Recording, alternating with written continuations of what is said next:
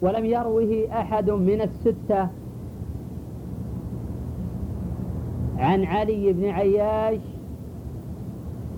بدون واسطة سوى أبي عبد الله البخاري رحمه الله.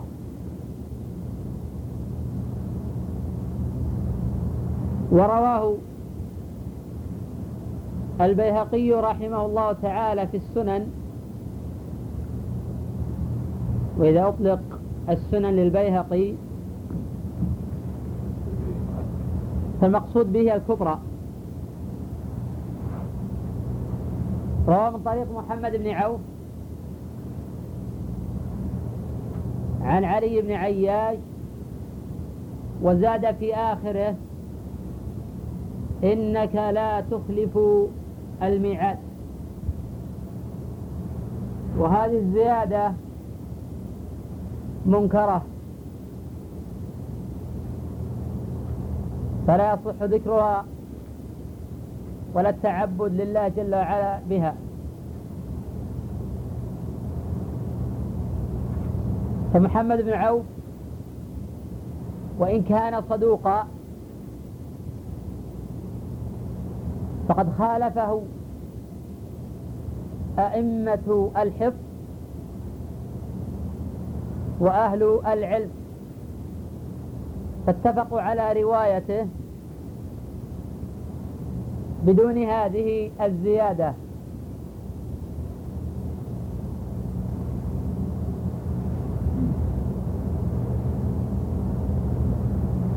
قوله صلى الله عليه وسلم من قال حين يسمع الندى من؟ من من صياغ العموم. من؟ من صياغ العموم. تعم الرجال والنساء. فليس هذا الذكر مشروعا في حق الرجال دون النساء؟ بل يشرع في حق النساء أن تتابع المؤذن وأن تقول هذا الذكر بعد ذلك. ويعم البالغين وغيرهم أيضا.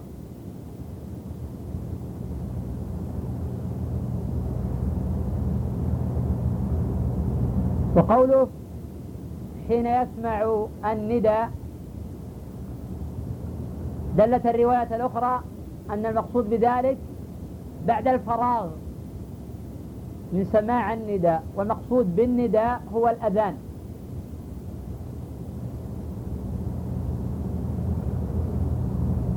اللهم اللهم مجمع الدعاء. فمن قال اللهم فكأنه قال اللهم يسألك بأسمائك الحسنى وصفاتك العليا.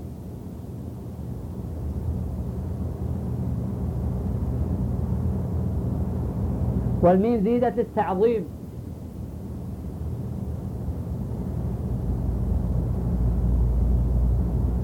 رب هذه الدعوة التامة.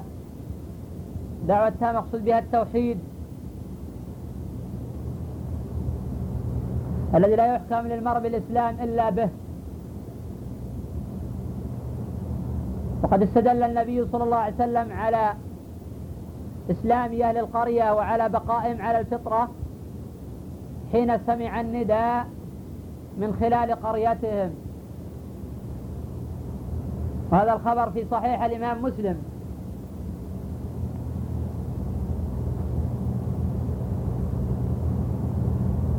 وسميت تامة.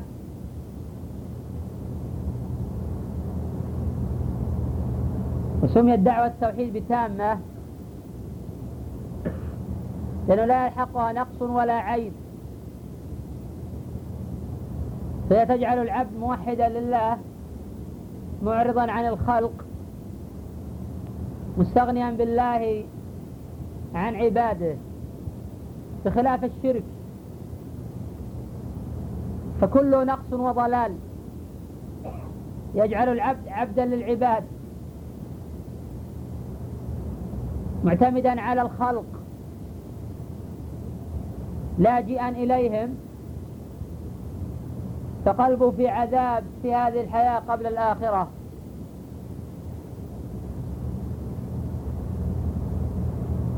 ولنذقنهم من العذاب الأدنى دون العذاب الأكبر لعلهم يرجعون.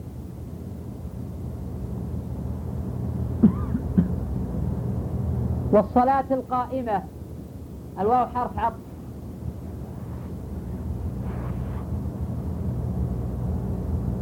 والصلاة عطف على الدعوة. والدعوة بدل من هذه. رب هذه الدعوة التامة والصلاة القائمة. والمقصود بالصلاة المفروضة. التي أنادى لها. ومعنى القائمة التي أمر الله جل وعلا بالقيام بها وإعطائها حقها. قال تعالى وقوموا لله قانتين وقال تعالى وأقيموا الصلاة ولا تكونوا من المشركين وقال تعالى فإن تابوا وأقاموا الصلاة. الآية.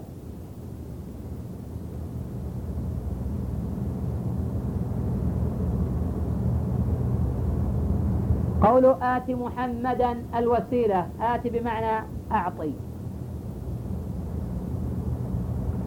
محمدا مفعول أول. والوسيلة مفعول ثاني.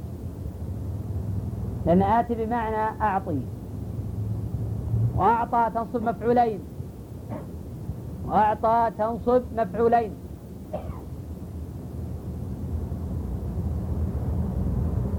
والمقصود بالوسيلة هي منزلة في الجنة.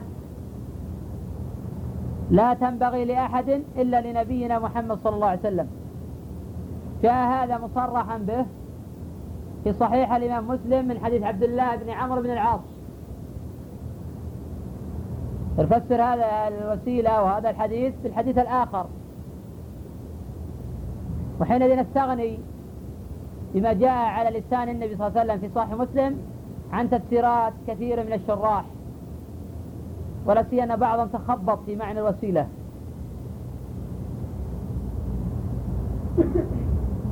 قول والفضيلة يحتمل أحد أمرين. أن تكون الفضيلة مرادفة للوسيلة. الأمر الثاني أن الفضيلة أعلى من الوسيلة.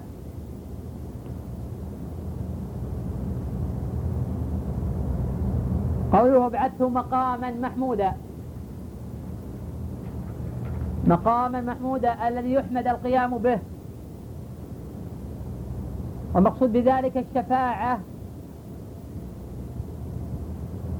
قال تعالى عسى أن يبعثك ربك مقاما محمودا. المقصود بذلك الشفاعة. جاء هذا مصرحا به في صحيح الإمام البخاري رحمه الله تعالى في تفسير هذه الآية من كتاب التفسير.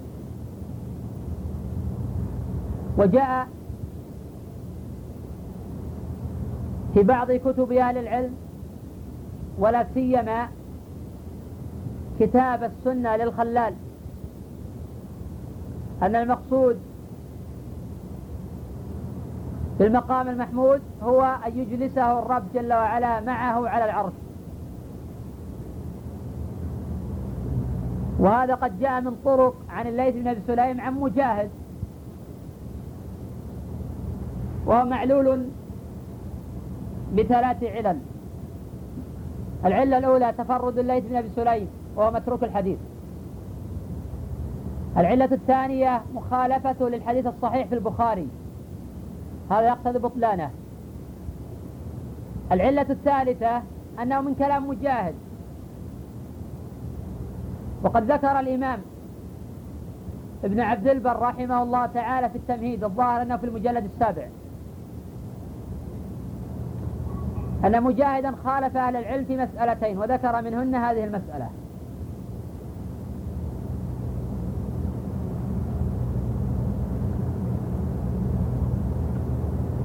إثبات العلو لله جل وعلا متقرر في الفطر.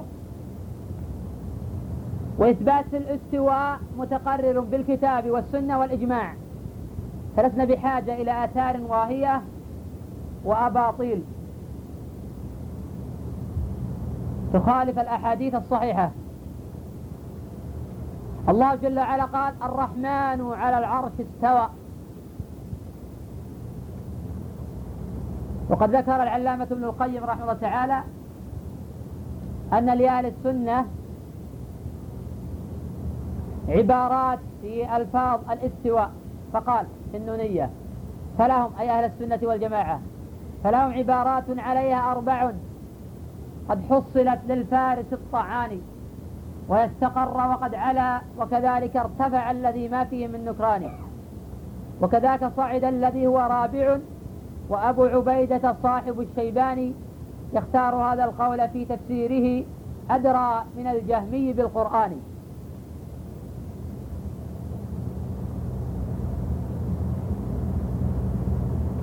قوله الذي وعدته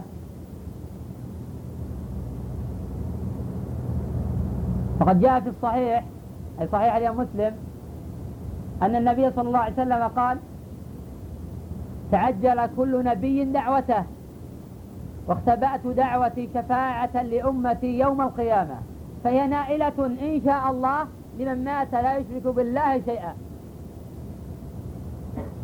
ففي هذا الحديث فوائد. الفائدة الأولى فضل نبينا صلى الله عليه وسلم على غيره من الأنبياء حيث أنه اختبأ دعوة شفاعة الأمة الأمر الثاني في حرصه صلى الله عليه وسلم على أمته. ثالثة في إثبات الشفاعة.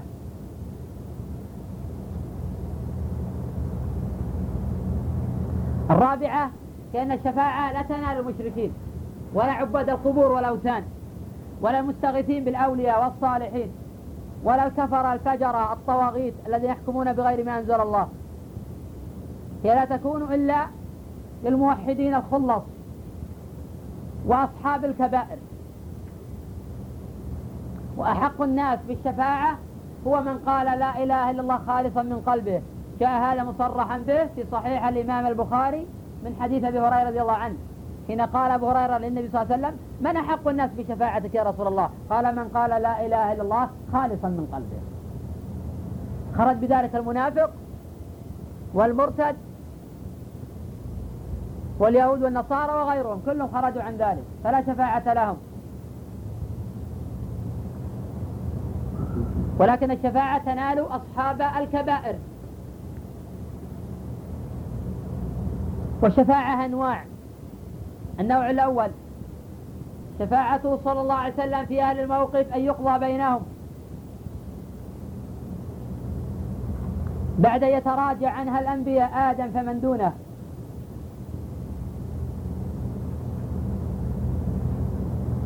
وحينئذ يأتي النبي صلى الله عليه وسلم فيسجد لربه ويحمد بمحامد ويقال له ارفع رأسك وقل يسمع وسل تعطى واشفع, واشفع تشفع. النوع الثاني شفاعة صلى الله عليه وسلم في قوم دخلوا الجنة ترفع منازلهم.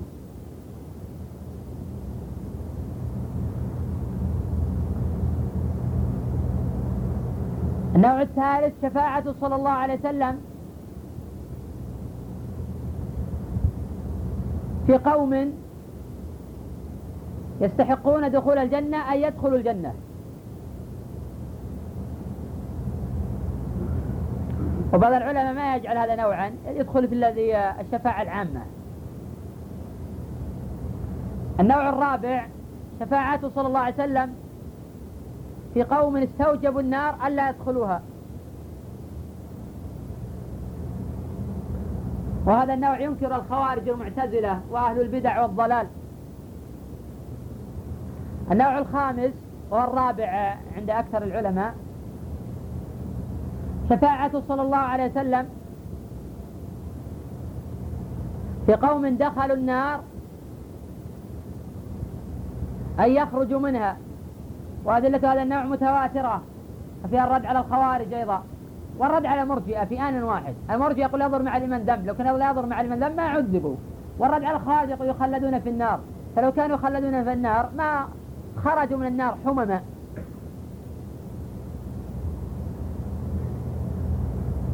ومذهب المرجئة تولد من مذهب الخوارج. وهو ردة فعل من المذهب الخبيث. حين خرج الخوارج الذي يكثرون أصحاب الكبائر خرج بعد ذلك مذهب المرجئة. يضر مع لمن ذنب ردا على الخوارج. فأتان بدعتان خبيثتان. الشفاعة الخاصة السادسة بالنبي صلى الله عليه وسلم وهي شفاعته في عمه أبي طالب. هذه شفاعة خاصة شفاعة لا تنال المشركين فما تنفعه شفاعة الشافعين. لكن هذه شفاعة خاصة لأن أبا طالب كان يحوط النبي صلى الله عليه وسلم وينصر ويحميه كجوزي لأنه كان في الدارك الأسفل من النار فخفف عنه العذاب. نسأل الله السلامة والعافية. نعلان يغلي منهما دماغه. والحديث متفق على صحته من حديث العباس. والحديث متفق على صحته من حديث العباس. قوله حلت له شفاعتي أي من قال هذا الذكر بعد فراغ المؤذن والأظهر بمجموع طرق الحديث أن هذا الأجر لا ينال إلا من تابع المؤذن.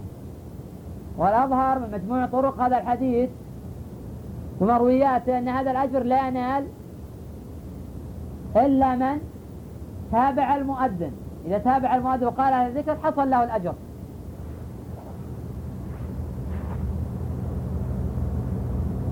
وقوله حلت له شفاعتي أي نالته الشفاعة. فتشمل الموحدين وأصحاب الكبائر من الموحدين. وتشمل الشفاعة من استوجب النار ألا يدخلها لأن نص عام. ومن دخلها أن يخرج منها. وأدلة هذا النوع أكثر من النوع الذي قبله.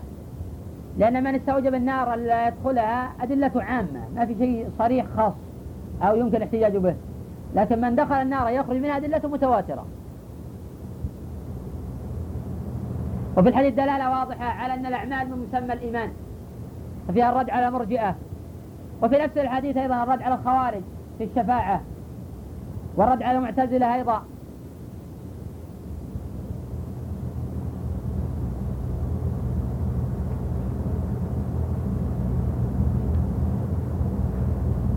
مسألة. أكثر أهل العلم على أن هذا الذكر والدعاء مستحب. وهو قول الجمهور. أخذا من قوله صلى الله عليه وسلم من قال حين يسمع النداء. هذا قرينة على أن هذا الذكر ليس بواجب. وفي المسألة قول آخر بأنه من الواجبات. صحيح أنه ليس بواجب إنما هو مستحب.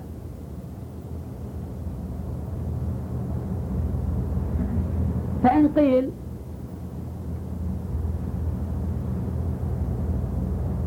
هذا دعاء للنبي صلى الله عليه وسلم وهو مستغن عن دعاء أمتي له ما الفائدة من هذا؟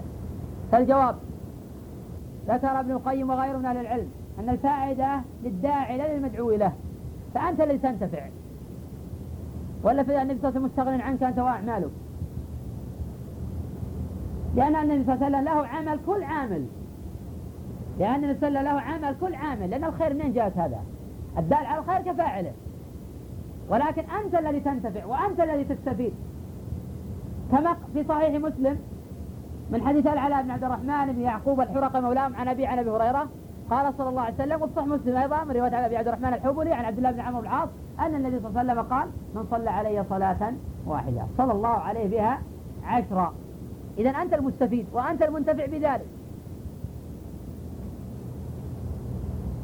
لكن لا تنال هذا الأجر ولا هذا الثواب إلا حين تعمل. وهذا أيضا يؤخذ منه معنى قول الله جل وعلا ورفعنا لك ذكرك. أكثر المفسرين أن المعنى لا أذكر إلا وتذكر معي.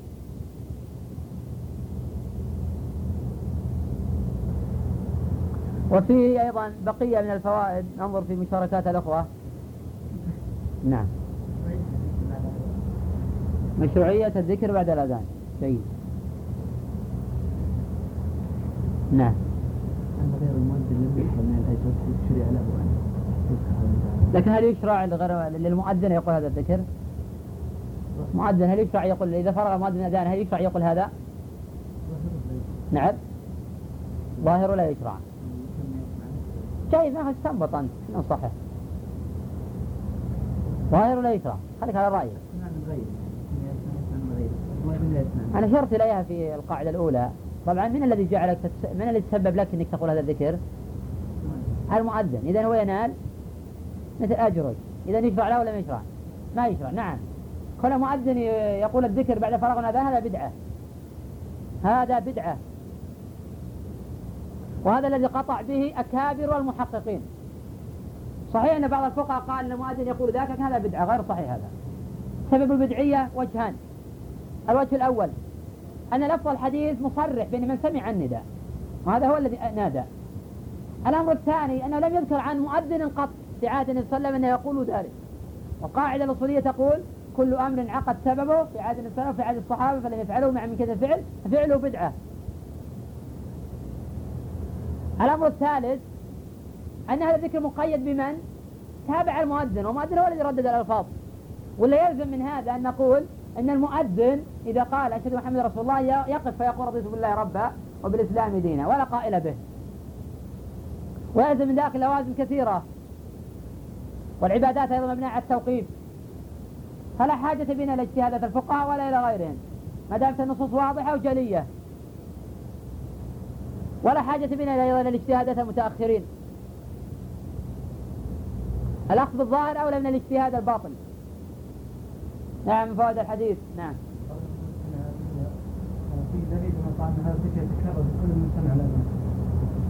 نعم استنبط من هذا الحديث العلماء قال من قال حين يسمع النداء أن هذا الذكر يتكرر كلما سمع الأذان. ولكن ذكر الشوكاني رحمه الله تعالى في إرشاد الفحول يعني كقاعدة بأن الواجبات تسقط فعلها بأول مرة. يقول هذا الذكر واجب سقط وما عدا ذلك فمستحب. وإذا قيل بالاستحباب هل يشرع تكراره؟ قولان لأهل العلم. القول الأول أنه يشرع تكراره لقول من قال حين يسمع. القول الثاني لا يشرع. لأن المقصود بالذكر مرة واحدة حين سماع المؤذن الذي تتابعه. نعم فهذا هذا الحديث. بركة الأخوة. نعم. إذا سمع الأذان يجيب من سمع قلت ذلك. من سمع من قال حين يسمع النداء الأصل في النداء إذا أطلق هل يطلق مجزأ؟ لأن النداء إذا أطلق ما يصح أن يكون مجزأ. يصح أن يكون من أول إلى آخر. اختلف الفقهاء في من فاته النداء. منهم من قال يقضي ومنهم من قال لا يقضي لأن لا دليل على هذا القضاء. لكن لو سمع من وسط النداء منهم من العلماء من قال إنه يأتي بما فات ثم بعد ذلك يتابع فيما بقي. نعم. نعم نعم. في فائدة جليلة تفضيل الرسول صلى الله عليه وسلم على عامة الرسل. وهذا من الأمر المجمع عليه كما نقل الإجماع عليه شيخ الإسلام رحمه الله تعالى. وكما قال صلى الله عليه وسلم أنا سيد ولد آدم والحديث متفق على صحته. ما في بعدين السؤال. نعم. إثبات الشفاعة للنبي صلى الله عليه وسلم. صادق ليش غافل أنت؟ ما عندك شيء؟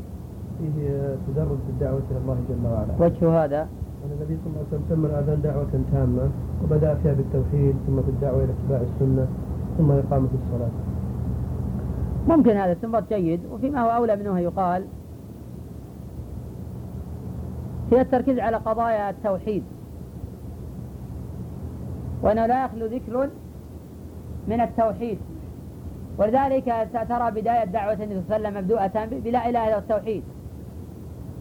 لأن حياة المسلم لا تنفك عن التوحيد. قلنا صلاتي ونسكي ومحياي ومماتي. لقنوا موتاكم. لا إله إلا الله. نعم. الدعاء بالذكر أي نعم في افتتاح الذكر بتعظيم الرب جل وعلا ما معنى الله أكبر؟ أكبر أي الله أكبر من كل شيء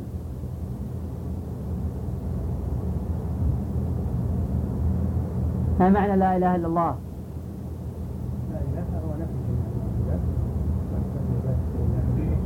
إلا الله الاسم الشريف بدل من الخبر المحذوف المقدر حق لا إله حق إلا الله. قدمت درس الأمس الحديث عن لا إله إلا الله. أهل البدع يقولون الخبر المقدر ما هو؟ نعم؟ لا. موجود. ما سأل لحظة. نعم؟ ولو ما حضرت هذا من أصول الدين. لابد أن نتعرف على معنى الصحيح. لا إله حق. من الله والبدع يقول لا إله موجود. إلا الله جل وعلا. كم شرط لا إله إلا الله؟ كم شرط لا إله إلا الله؟ أي نعم. نعم؟ ما أسمعك. أول مرة نشترك في ما هو لازم تشترك في الدرس. ليس بلازم تشترك في الدرس هذا توحيد كم شرط لا إله إلا الله؟ ما يذكرها العلم بمعناه في نفي وإثباتا اليقين الصدق. المحبة الإخلاص قبلها أي نعم بقي اثنان الانقياد والقبول. هذه شروط لا إله إلا الله. أركانها. ما هو النفي؟ أي نعم وهو معنى معناه لا إله. أي نعم إلا الله إثبات هذا إثبات جيد. نعم فوائد الحديث في بقية فوائد نعم.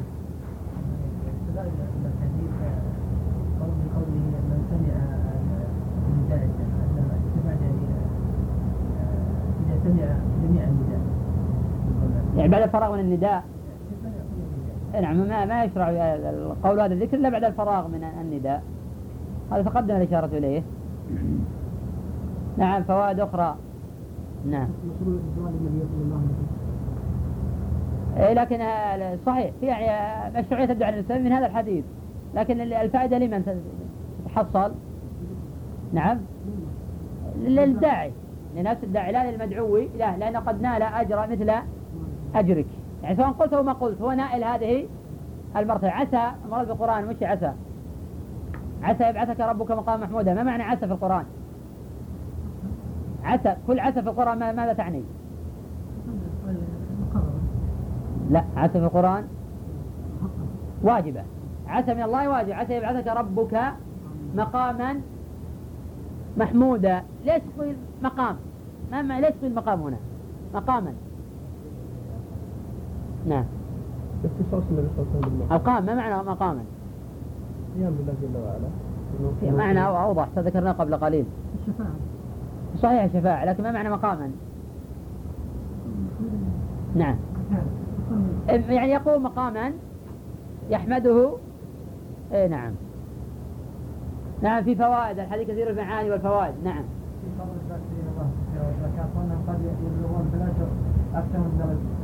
اي نعم. في فضل الذكر وأنه قد يبلغ بالذكر مرتبة الصائمين وأكثر.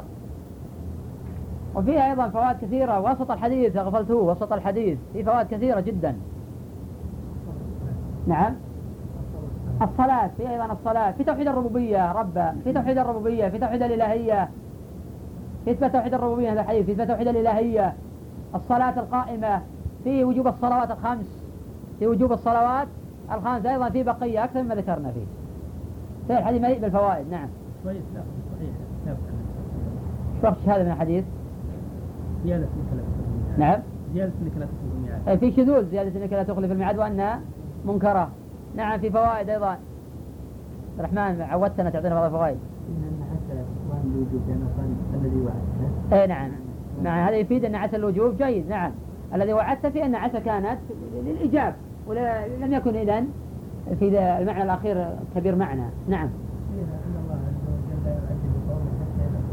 اي نعم في أن الله لا يعذب قوما حتى يبعث إليهم رسولا. اذا في معنى قول الله جل وعلا وما كنا معذبين حتى نبعث رسولا.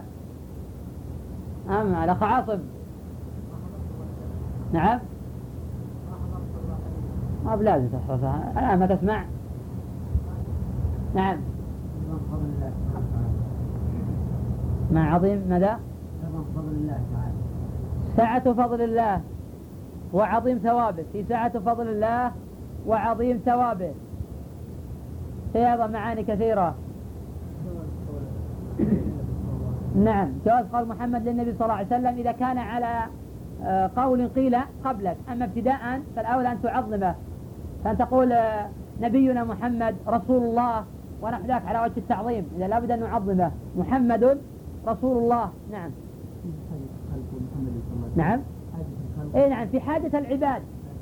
نعم. في حاجة العباد لامتثال آه، هدي النبي صلى الله عليه وسلم. نعم أن هذا الدعاء مقيد فيما بعد الأذان. أي نعم أن كلمة التوحيد لا يلحقه عيب ولا نقص بخلاف الشرك. نعم. أي نعم في دعاء المفضول للفاضل. في دعاء المفضول للفاضل. وفي معنى أيضا قوله صلى الله عليه وسلم أنه نسي يدعو لأخيه في ظهر الغيب إلا قال الملك ولك بمثل. نعم. أن الذكر ليس خاصا للرجال ما هو كذلك. من من صياغ؟ العموم الأصل آه، العموم والنساء شقائق آه، الرجال. نعم.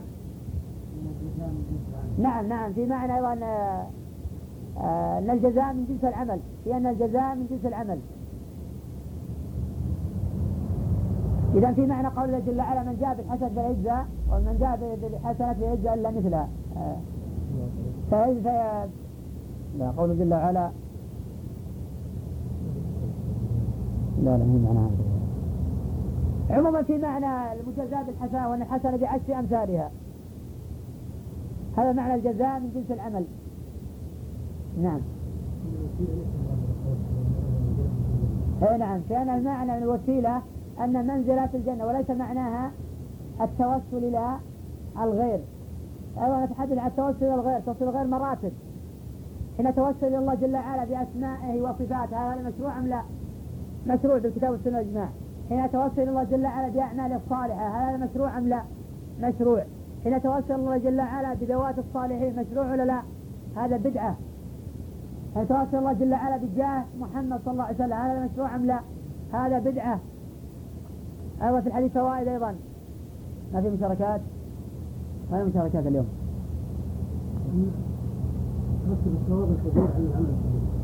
قيل هذا. نعم. أن الجنة درجات. صحيح. في أن الجنة درجات. في الجنة مئة منزلة.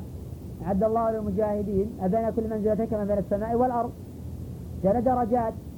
في معنى قول الله جل وعلا جزاء بما كانوا يعملون.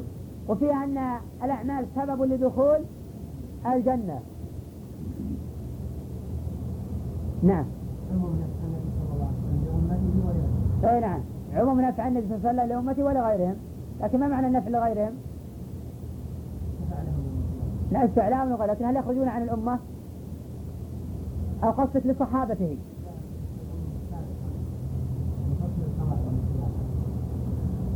واضح. هذا سبب باعتبار الشفاعة. هذا واضح. حيث أن تدفع هذه الأمم للفصل. لكن بالنسبة للأمة أيضا في نفع نزل للصحابة ولمن جاء بعدهم. إذا في نفع الأمة المتعدي نعم. اي نعم. نعم في إثبات البعث أنا قلت لكم وسط الحديث فوائد كثيرة. في إثبات البعث في الرد على ملاحدة. نعم.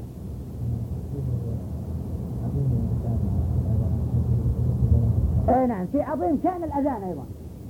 انه في العقد في عظيم شأن الأذان. لأنه رتب على من قال آه الذكر بعد الأذان أجر عظيم وثواب كبير. نعم. نعم. أيضا في معنى قوله جل وعلا قد جاءك رسول من انفسكم عزيز علي ما حريص عليكم بالمؤمنين رؤوف رحيم. نعم. نعم. صحيح لكن قيل هذا ولا صحيح؟ فالتعبد لله ذكر سبق قال بعض الأخوان نعم. طيب لو قلت قال يعني رأى المؤذن قال هكذا ثم لما فرغ علم إنه فرغ يقول هذا الأصل. إذا ما حرم الأصل الفضل هذا. بقي دور الأسئلة أسئلة الأخوة. نعم نعم نعم.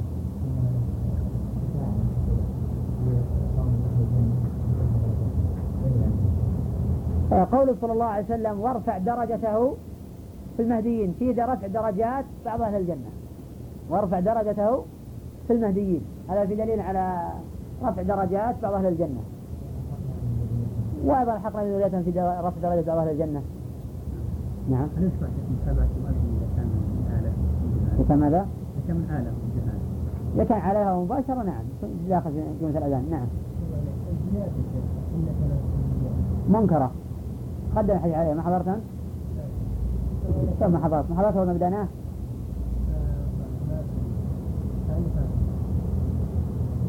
أما زيادة أن يكون هذا بين نكارة الفاضل محمد بن عوف عن علي بن عياش وخالفه والإمام أحمد.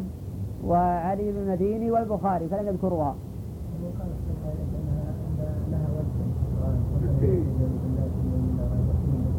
اي نعم انك لا تخفي الميعاد لكن هل انك تخفي الميعاد بعد المؤذن ذكر خاص؟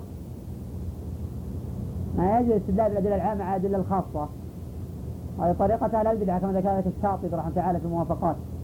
الذكر مقيد ولا فالله جل وعلا وافعل الخير واجي سنه وسبح سبحان الله الحمد لله 33 أقول على ألف كل يوم أغير ما جاء عن النبي صلى الله عليه وسلم. والله يقول أفعل الخير.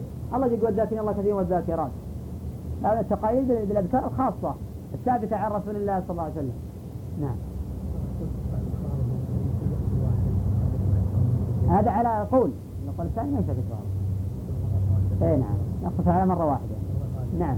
والله هذا ظاهر النصوص. نعم. بعد أشهد محمد رسول الله. نعم. حديث البخيل اللي عندك. والله جاء الحديث عن عدة طرق البخيل من ذكرت عنده فلم يصلي علي. وجاء ما هو أعظم منه رغم أنف امرئ ذكرت عنده فلم يصلي علي. هذا حديث صحيح ووعيد شديد على من ذكر عنده رسول الله صلى الله عليه وسلم فلم يصلي عليه. فظاهر الحديث أن من ذكر عنده رسول الله صلى الله عليه وسلم يصلي عليه أن فعله من الكبائر. اللهم صل وسلم على محمد. لأن قل قل آمين قل آمين يعني أبعده الله. وحد كبير ما ترك عليه غضب أو لعنة أو وعيد شديد. وبعض العلماء حمل على الذي يستهين بذلك. وبعض العلماء حمل على الذي لا يصلي عليه أصلا مطلقا. وبعض العلماء حمل قال يكفي إذا صلى في المجلس الواحد مرة واحدة على النبي صلى الله عليه وسلم بعد ذلك تكون مستحب الأول هو الواجب. نعم.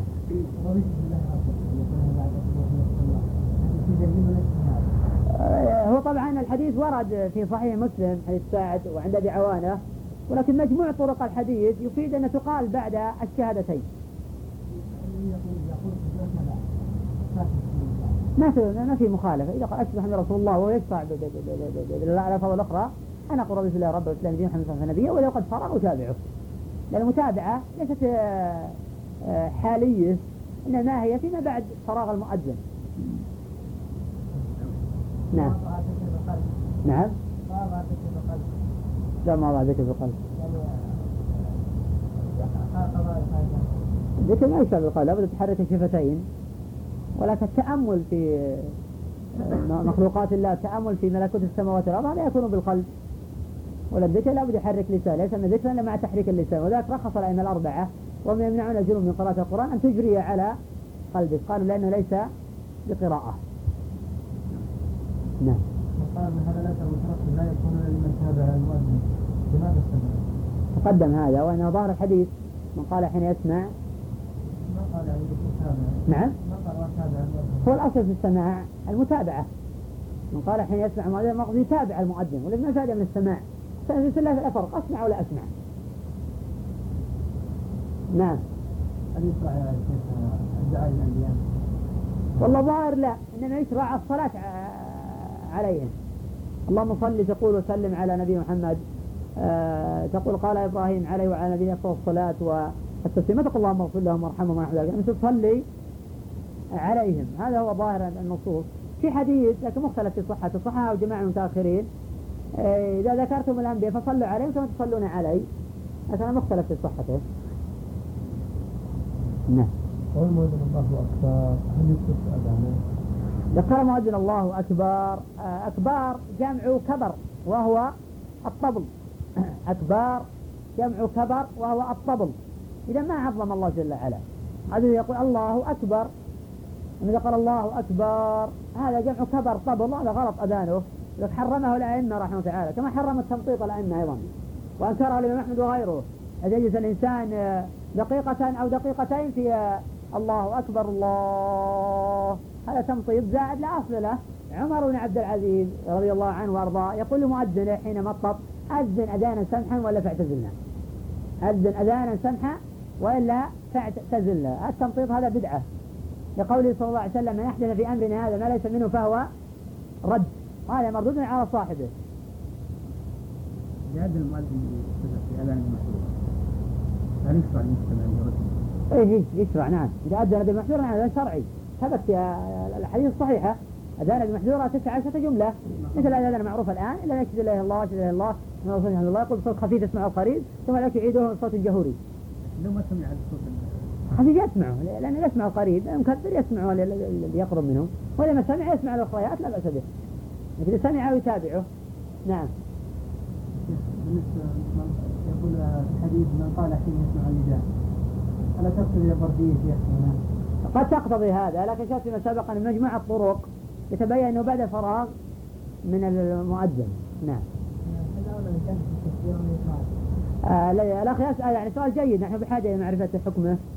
يقول ما أفضل يعني تقول الله أكبر الله أكبر أو تقول الله أكبر الله أكبر. تجمع اللفظتين في نفس واحد. جمع اللفظتين في نفس واحد. لا يقصد التمطيط ينبغي التنبؤ ويكرر الخلاف مشهور بين أهل العلم. أيهما أفضل؟ تقول الفضل الأذان لفظة لفظة أو تجمع اللفظتين في نفس واحد بس بدون تمطيط ذكر العالم النووي رحمه الله تعالى أن جمع اللفظتين في نفس واحد أفضل. وأنه هو رأي الجمهور. والقول الثاني أداء ألفاظ الأذان لفظة لفظة لأن هذا هو معنى الترسل في الأذان. هو معنى الترسل في الأذان. دليل النووي والجمهور أنه جاء في بعض روايات الحديث إذا قال الله أكبر الله أكبر فقولوا الله أكبر الله أكبر. فظاهر هذا اللفظ الجامع بلفظ نفس واحد. أجاب عن هذا أصحاب القول الثاني قالوا المقصود هنا بيان حقيقة المتابعة لا بيان الألفاظ النداء. عموما هذه المسألة مسائل اجتهادية من المسائل الاجتهادية عند أهل العلم. من شاء قال الله أكبر الله أكبر بدون تفضيل جمع لفظتين ومن شاء قال كل لفظة بنفس واحد. الله أعلم.